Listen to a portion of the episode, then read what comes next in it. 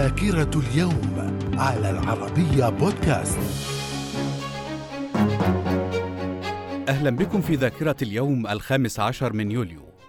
في عام 1099 سقوط مدينة القدس في يد الصليبيين وذلك في إطار الحملة الصليبية الأولى. في عام 1962 الجزائر تتقدم بطلب للانضمام إلى جامعة الدول العربية بعد استقلالها عن فرنسا. في عام 1994 الأردن وإسرائيل توافقان على إجراء محادثات سلام بينهما في واشنطن. من الذاكرة. في عام 2008 مقتل 35 وجرح أكثر من 70 إثر تفجير انتحاريين نفسيهما وسط حشود متطوعي الجيش العراقي في مدينة بعقوبة شمال العاصمة بغداد.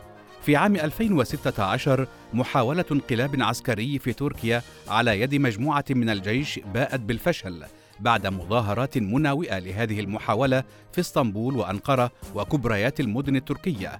استجابة لنداء أطلقته الحكومة ورئيس الجمهورية رجب طيب أردوغان. من الذاكرة. في عام 2018 المنتخب الفرنسي لكرة القدم يهزم نظيره الكرواتي ويتوج بكأس العالم لكرة القدم للمرة الثانية في تاريخه. من الذاكرة. ومن مواليد اليوم الخامس عشر من يوليو في عام 1904 ولد سراج منير ممثل مصري.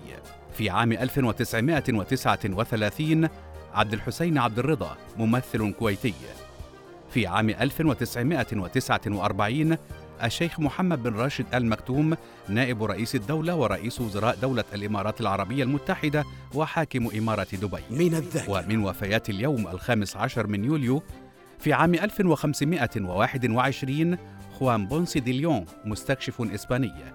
في عام 1919 هيرمان إيميل فيشر عالم كيمياء ألماني حاصل على جائزة نوبل في الكيمياء عام 1902 في عام 1958 نور السعيد رئيس وزراء العراق.